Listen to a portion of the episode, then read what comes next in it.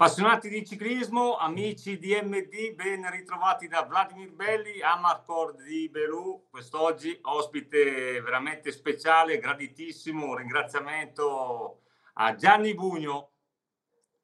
Ciao Vladi. Buongiorno a tutti. Buongiorno Gianni, Buongiorno grazie per essere qua con noi.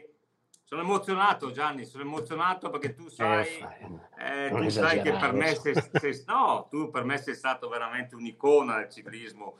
Tanto è vero che nel 1990, e qua subito il primo aneddoto, mi ricordo molto bene ancora quando hai vinto il Giro d'Italia dalla prima all'ultima tappa in maglia rosa. E mi ricordo a Milano quando anch'io vinsi il Giro d'Italia dei dilettanti. Per la prima volta ci trovammo vis-à-vis eh, sul palco e io ero lì un po' come un pesce fuor d'acqua, ma avevi preso il braccio, ma avevi alzato il braccio e da lì insomma abbiamo iniziato un pochino a conoscerci meglio, spesso venivi nelle strade bergamasche ad allenarti, ci siamo incontrati, ti ho seguito un po' come un'ombra e per me sei sempre stato un po' il punto di riferimento. Per cui Gianni Bugno, 59 vittorie in carriera, io non sto a dirle tutte perché altrimenti si fa notte. No, 72. 72? Sì, sì, 59 un altro. 59 un altro Gianni Buio. Partiamo bene. Dicevo... Così me l'hanno detto, eh, poi non so se è vero, eh, ma magari sarà anche vero, non so. Eh no, anche perché tu so che non sei uno di quelli che sta lì a guardarti troppo indietro. Oggi abbiamo, no, abbiamo l'onore di averti. Eh, due vittorie al campionato del mondo, vittoria, dicevo, al Giro d'Italia, Giro delle Fiandre, Milano-Sanremo, San Sebastian, insomma Gianni, dai, dici, dici, un po' quella che è stata la tua carriera nei tanti anni di professionismo che hai fatto. sono passato nell'85, ho smesso nel 98, diciamo che ho fatto, eh, sono andato, sono stato in diverse squadre, eh, le vittorie già accennate te più o meno sono quelle, e diciamo che non ero un corridore uno specialista di qualche cosa di particolare, mi difendevo un po' dappertutto, ero ah, abbastanza veloce, andavo bene in salita, andavo bene a cronometro, quindi ero abbastanza completo.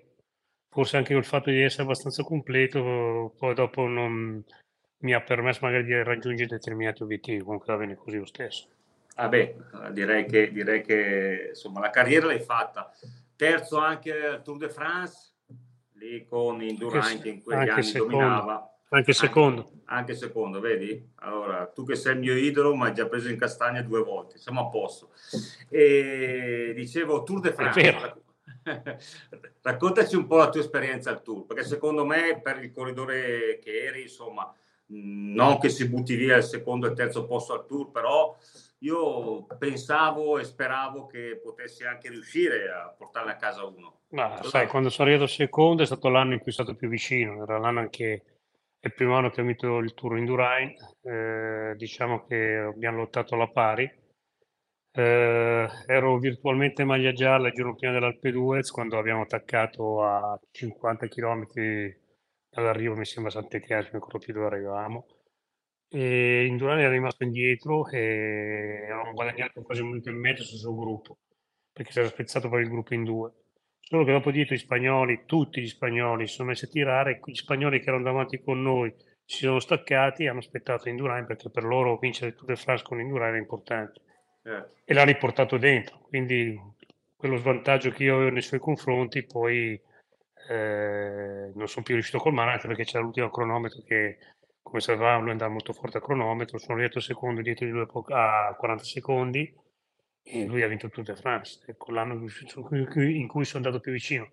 Diciamo che il Tour de France è una corsa che mi si addiceva per il tipo di percorso che c'era, solo che a quei tempi il cronometro c'erano quasi 200 km di cronometro, quindi non è che partivi già svantaggiato su quel punto lì. Per quello ho detto, se fossi stato un po' più specialista, magari qualche soddisfazione in più mi sarebbe una sei tirata, me la sei presa. Non ti anche, presa. Anche qua, eh, parlando appunto del, del, Tour de France, dei tuoi tempi, dei nostri tempi alla fine, dove comunque chilometri e cronometro erano veramente tanti, quest'anno un cronometro di soli 22. No, 22 km quest'anno, 22 km. Fai conto eh. che noi quando partivamo erano 90 km, 80 km minimo, più c'era la cronosquad, più c'era il prologo, erano due cronometri, circa una di 80, l'altra di 60. Poi part- dopo c'erano cronosquadre che erano altri 30 km, E poi c'era un pro che era di 10, quindi fai conto di quanti chilometri erano a cronometro. Me- quindi... Meglio adesso o meglio prima? Il preciclismo in generale. Eh. Ma guarda, secondo me eh, non è né adesso né prima, cioè ci vorrebbe una via di mezzo. Il cronometro ci vuole una corsa tappe, però certamente non cronometro da 80 km. Cronometro, a parte che adesso il regolamento non lo permette più, deve essere al massimo 60 km. E... un cronometro, due cronometri ci vorrebbero. La cronosquadra no, sono contrario a cronosquadra, perché diciamo che la classifica finale di un grande giro è, è del, del, corridore singolo, a parte la squadra che lo ma il corridore singolo deve fare il tempo. Fare una cronosquadra non ha senso, e infatti ho sempre lottato contro la cronosquadra. Però eh, almeno 70-80 km ci dovrebbero essere divisi in due, 2 da 40 ci vorrebbe, o una cronoscalata e una cronometro in pianura, un percorso misto ci vorrebbe. Secondo me così non è, non è non, cioè così non ha senso il giro. Non Anche tu 20 km di cronometro, no, 20 km di cronometro per di più non è una cronometro normale, è una cronometro, una cronometro che arriva su anche in salita. Di 2 km però è sempre una crono, diciamo quasi una cronoscalata. Sì, che sì, prima di più gli scalatori e non, cioè deve essere un corridore completo che deve vincere il, un grande giro, non un corridore che va forte solo in salita o che va forte solo a cronometro, solo. Chi vince è sempre, sempre forte, per carità, però non certo. devi dare spazio solo a uno specialista, quello no, secondo certo, me. concordo. Come nemmeno in mondiale, come nemmeno in mondiale, cioè il mondiale è un percorso misto, dove viene fuori il corridore completo e non il corridore specialista, il velocista o lo scalatore. Il corridore essere un corridore completo. Poi ci sono le specialità che sono gli arrivi in salita o le corse o le gare a cronometro dove vince, dove vince sicuramente lo specialista. Allora, Milano-Sanremo. Io recentemente ho visto ancora il video, Gianni, della, della, della classica in mm. primavera che hai vinto e ancora una volta sono rimasto impressionato. Credo che sia ancora la media record quando, sì, hai, sì. quando hai, vinto tu, media Beh, record. Pensa a te. Andando a, vedere, andando a vedere le immagini, veramente, veramente qualcosa di incredibile.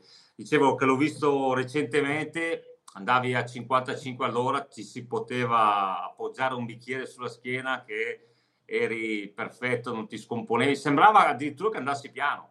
Poi andando a vedere non solamente la media, ma anche gli intermedi delle salite, impressionante. Com'è stata quell'esperienza? Raccontami un po' quella Milano-Sanremo, una gara che comunque si addiceva alle tue caratteristiche, anche no, se comunque... No. Anche se comunque... No, non mi si addiceva, non mi si addiceva, non mi si addiceva perché era una corsa, cioè è una corsa dove sempre, devi sempre rimare, non è capace di rimare diciamo che con la, con la, nomina Sanremo lì ho avuto la fortuna che c'è stata subito selezione.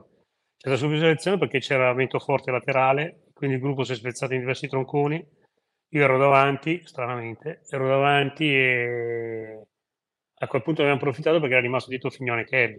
Allora io e Argentina, eh, specie anche Fontes, abbiamo fatto meno le squadre e siamo arrivati a Genova praticamente a sprombattuto e dietro sono rimasti prima due minuti, più da tre, poi a quattro, poi a cinque e sono rimasti poi, poi quando arrivati a Genoa si sono ritirati tutti.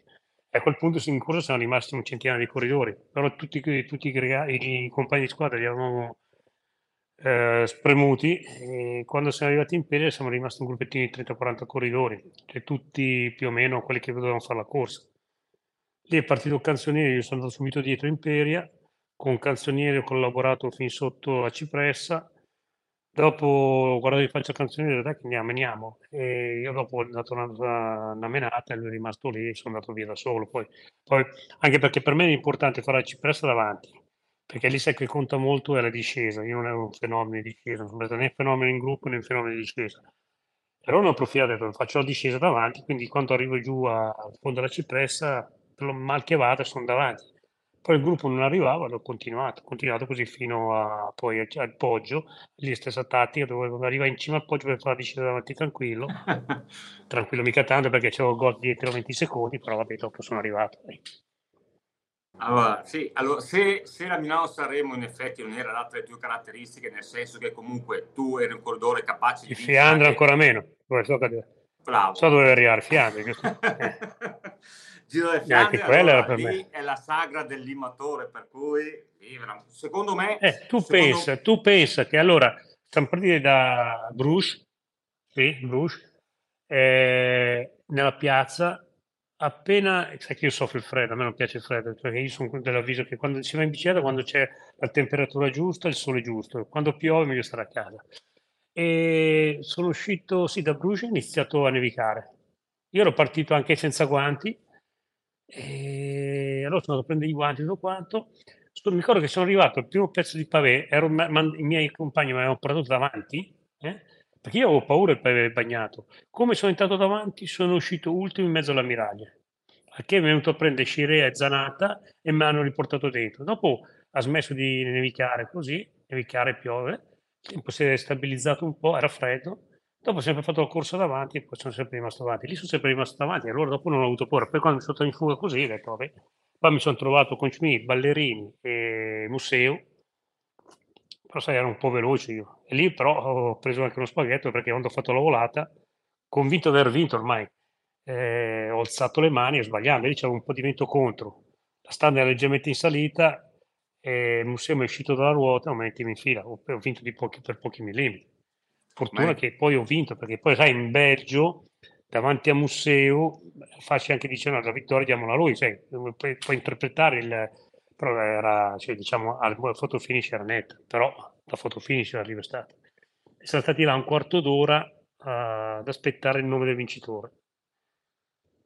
Un quarto d'ora, però, niente male. Ascolta, parlando, eh, parlando, sì. parlando di quel giro delle Fiandre, la, la leggenda narra che addirittura dopo l'arrivo, dopo che hai saputo che avevi vinto, sei andato da Museo addirittura scusandoti questo eh sì, perché eravamo amici, anche... noi diciamo, tra virgolette. Questo eravamo amici lui, anche perché suo figlio, su, aveva, sì, suo figlio l'aveva chiamato Gianni in mio onore, io ero amico il suo, però mi spiaceva averlo battuto, però l'ho battuto, ce lo vincere anch'io. Eh.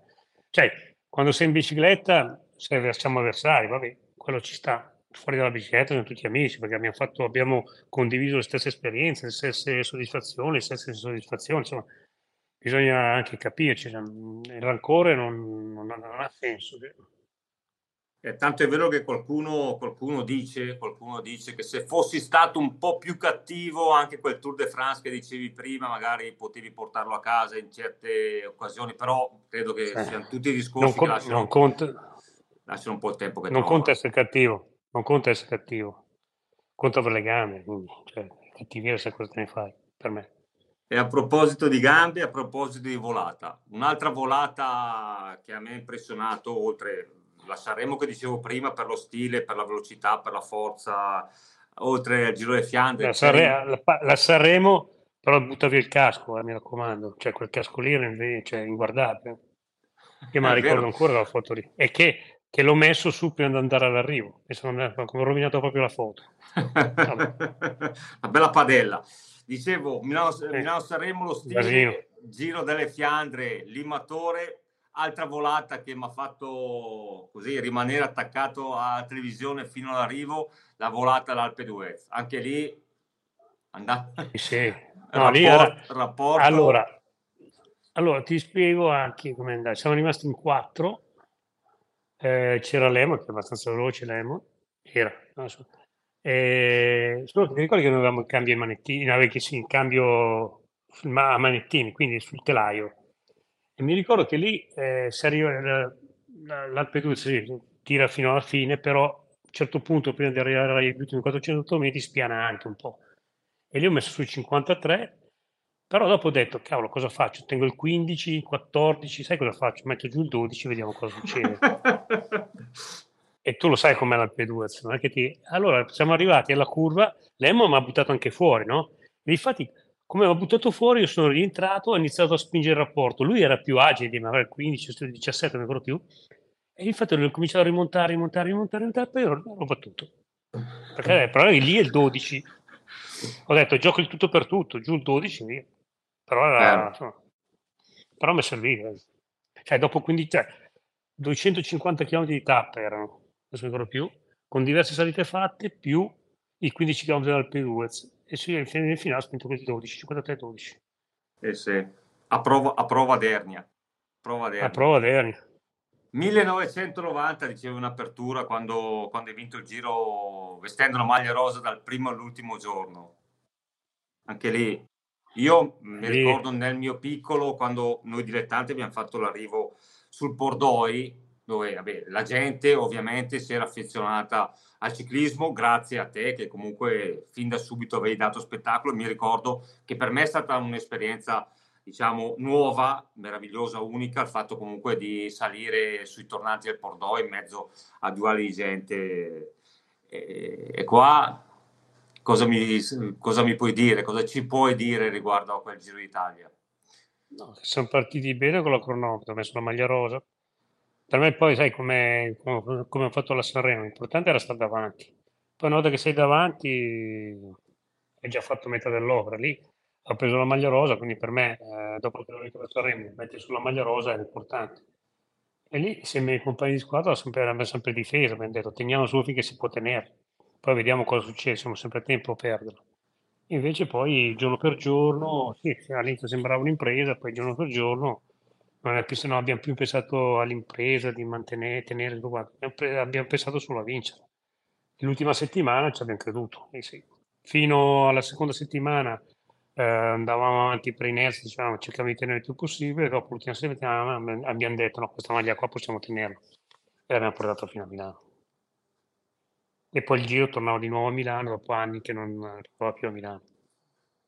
Eh che sarebbe il suo giusto arrivo, eh, perché poi alla fine è Milano il suo arrivo.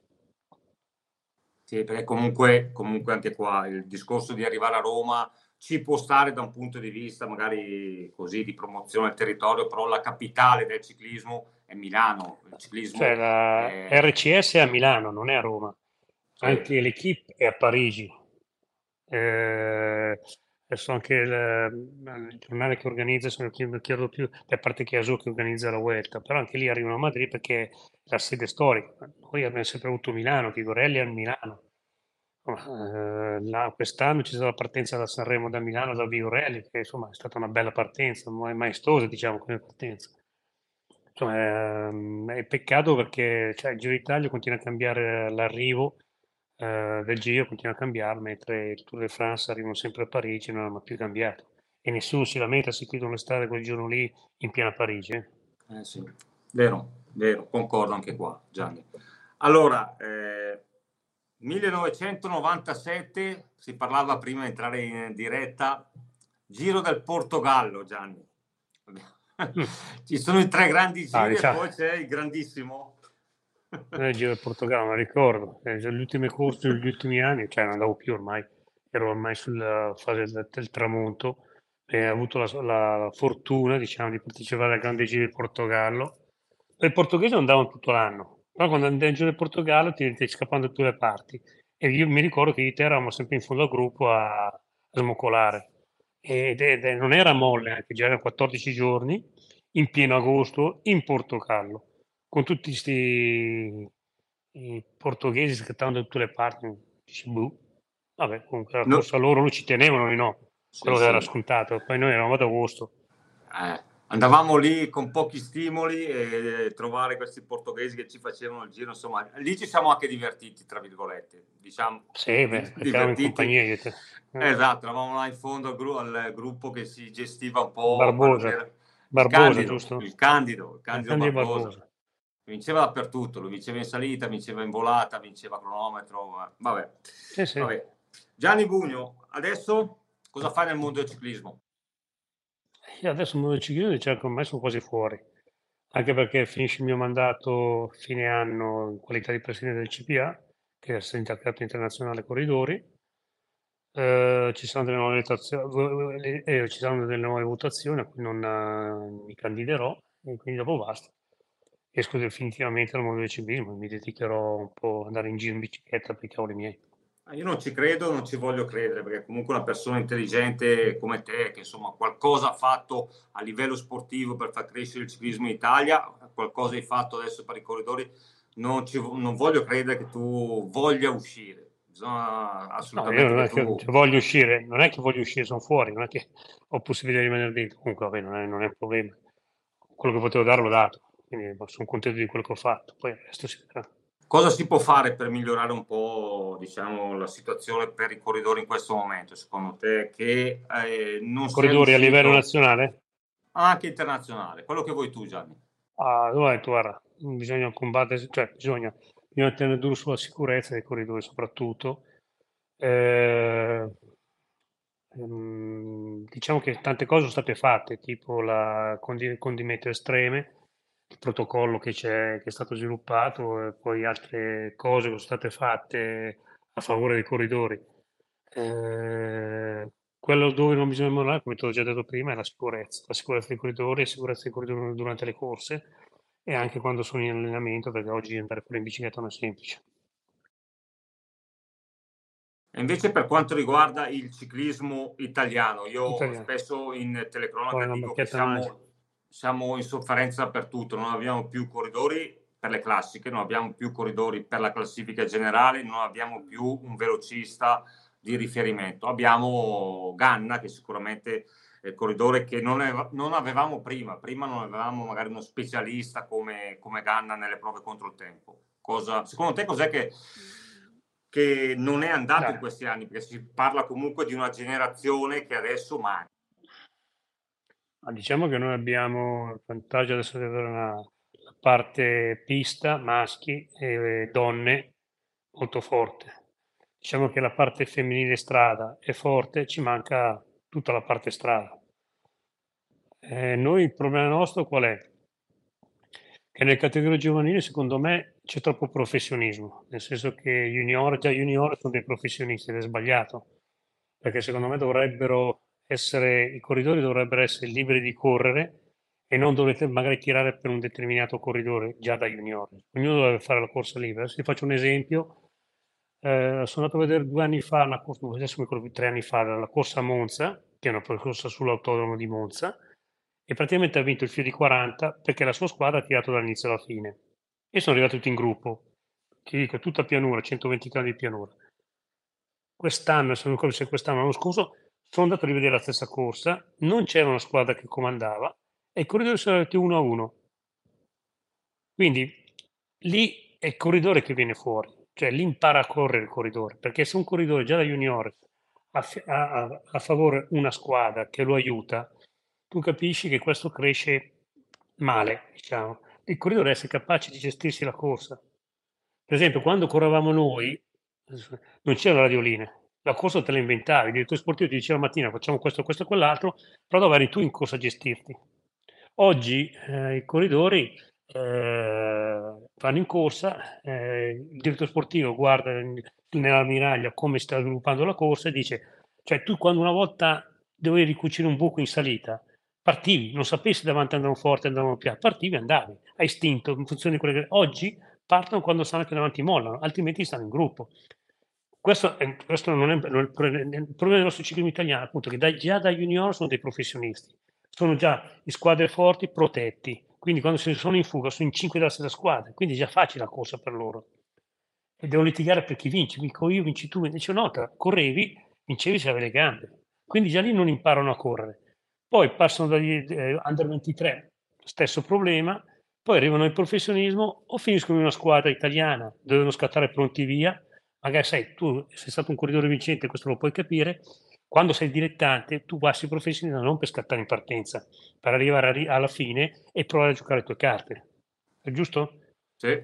Invece no, i corridori in Italia, se vanno in una squadra italiana, casati in una squadra italiana, devono scattare in partenza. Altrimenti i migliori nostri finiscono in squadre estere a fare i gregari. Se tu guardi la nazionale di quest'anno, non puoi paragonare l'Italia con, con il Belgio. Il Belgio aveva Emenpool, eh, Van Aert, e noi chi avevamo come leader? Cioè, corridori che sono, eh, non sono dei leader nelle loro squadre, capito? Sì. E quindi a noi ci manca il movimento, cioè non abbiamo un leader. Cioè i corridori forti che abbiamo noi non sono dei leader di squadra, sono dei compagni di squadra, di, di leader forti. E questo a noi ci manca, cioè a noi ci manca proprio anche una squadra italiana dove un corridore possa crescere e possa diventare forte perché magari un giorno arriva decimo, l'altro giorno arriva quinto, poi arriva al secondo e poi primo. Da noi non c'è questa possibilità. I nostri corridori che vanno all'estero, quelli forti che vanno all'estero, e quando hanno la possibilità di, di, di dire la loro, non sempre possono dirlo, perché sai, un giorno stai bene, un giorno stai male, magari il giorno che puoi dire la certo. tua stai male, cioè non vai bene. Eh, quindi, quindi È questo che a noi manca. Non, all'estero non fanno crescere i corridori italiani perché interessano più i loro corridori e non siamo dentro in questo, in questo turbinio. Quindi noi non abbiamo un leader. non abbiamo dei leader che possano... Per forza. Cioè, se noi avessimo... Uh, cioè, l'ultimo che adesso che è stato è Nibali, però Nibali era un leader di una squadra, certo. un leader di una squadra internazionale, è un corridore riconosciuto. E quando vai al mondiale con lui, quando vai, eh, sai che tu puoi contare su di lui, perché lui è un corridore.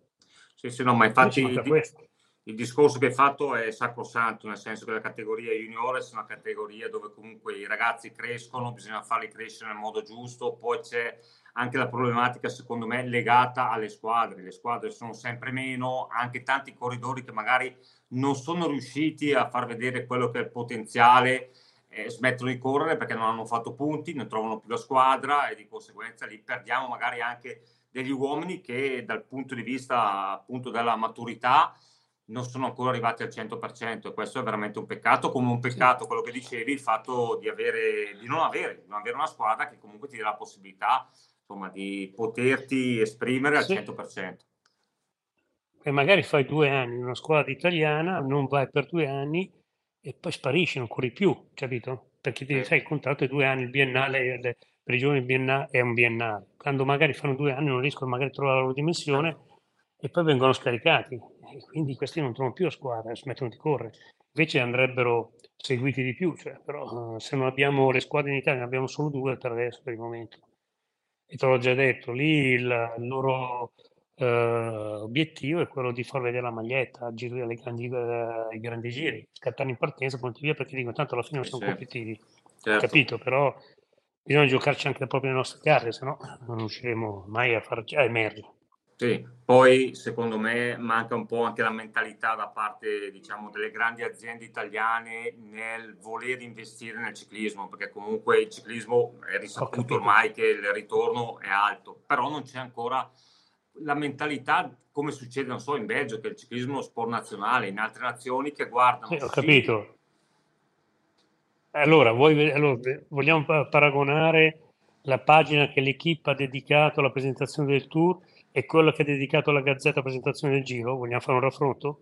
O Ganna quando, quando uno sponsor, quando ha fatto il record oppure quando Viviani ha vinto l'Olimpiade rispetto a quello di Jacob, no, chi era nella, Jacobs che aveva fatto, ha vinto l'europeo di, di, dei 100 metri, giusto? Che gli hanno dedicato 11 pagine, le prime 11 pagine di Jacobs. Jacobs.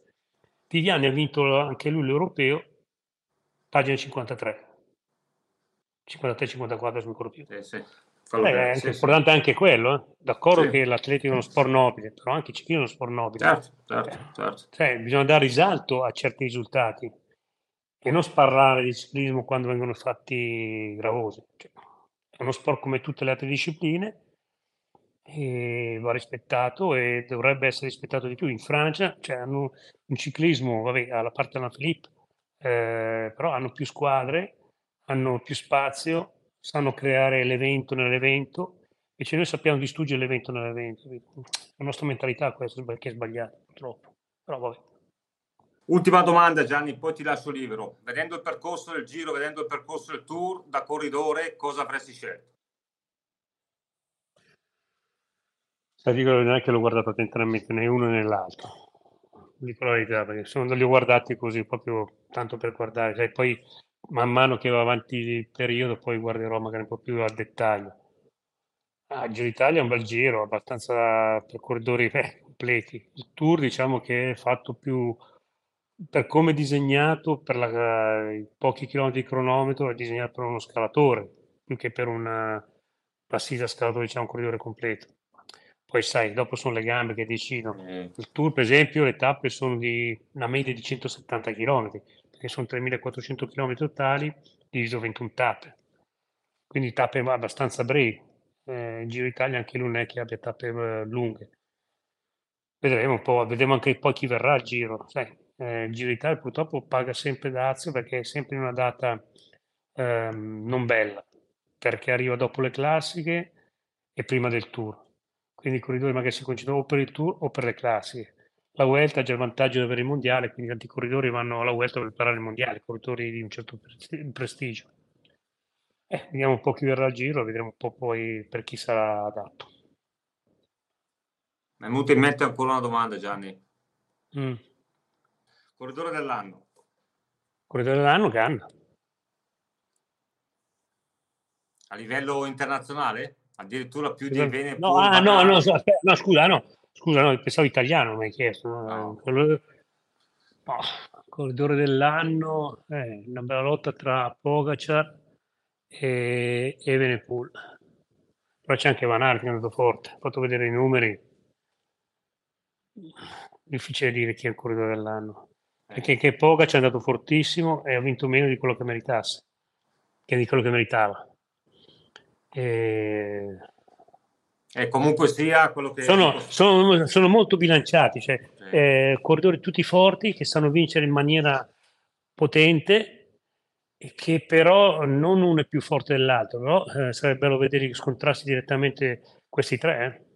Eh, che, non si sono mai trovati, che non sono mai trovati quest'anno. Poi c'è anche Van, uh, uh, Van der Poel, che è andato molto forte. Beh, non dimentichiamoci che ha vinto Vingegaard. eh. No, quello che stavo dicendo Gianni, che adesso commentando, commentando le corse... Cioè, attenzione, noi mettiamo quinto Vingegaard, che ha vinto il Tour, sì. in maniera grandiosa, perché è stato fortissimo. Eh? Sì, sì, sì. No, quello che stavo dicendo appunto che comunque chi guarda le corse adesso eh, può dire tutto tranne che è un ciclismo noioso, perché comunque ogni gara è veramente oh. spettacolare, bella corridori che si danno battaglia non a 2, 3, 5 km d'arrivo, attaccano, non so, Pogacar a 50 alle strade bianche, Venepool uguale a Liegi, Basso Liegi, piuttosto che al Mondiale, Van Aert anche lui con eh, Van Der Poel, cioè, credo che da questo punto di vista eh, no, sia un ciclismo molto ciclismo. molto bello. È un ciclismo sicuramente molto bello, speriamo che adesso ci sia anche magari qualche italiano tra, tra qualche mese, diciamo. speriamo. Bene, Gianni, io ti ringrazio, ti ho fatto perdere Anche troppo tempo, spero di averti ancora ospite più avanti per una chiacchierata e un saluto bene, a tutti gli amici di MD. A presto, un saluto ciao da Ciao Gianni, grazie ciao. ancora. Ciao. Ciao ciao.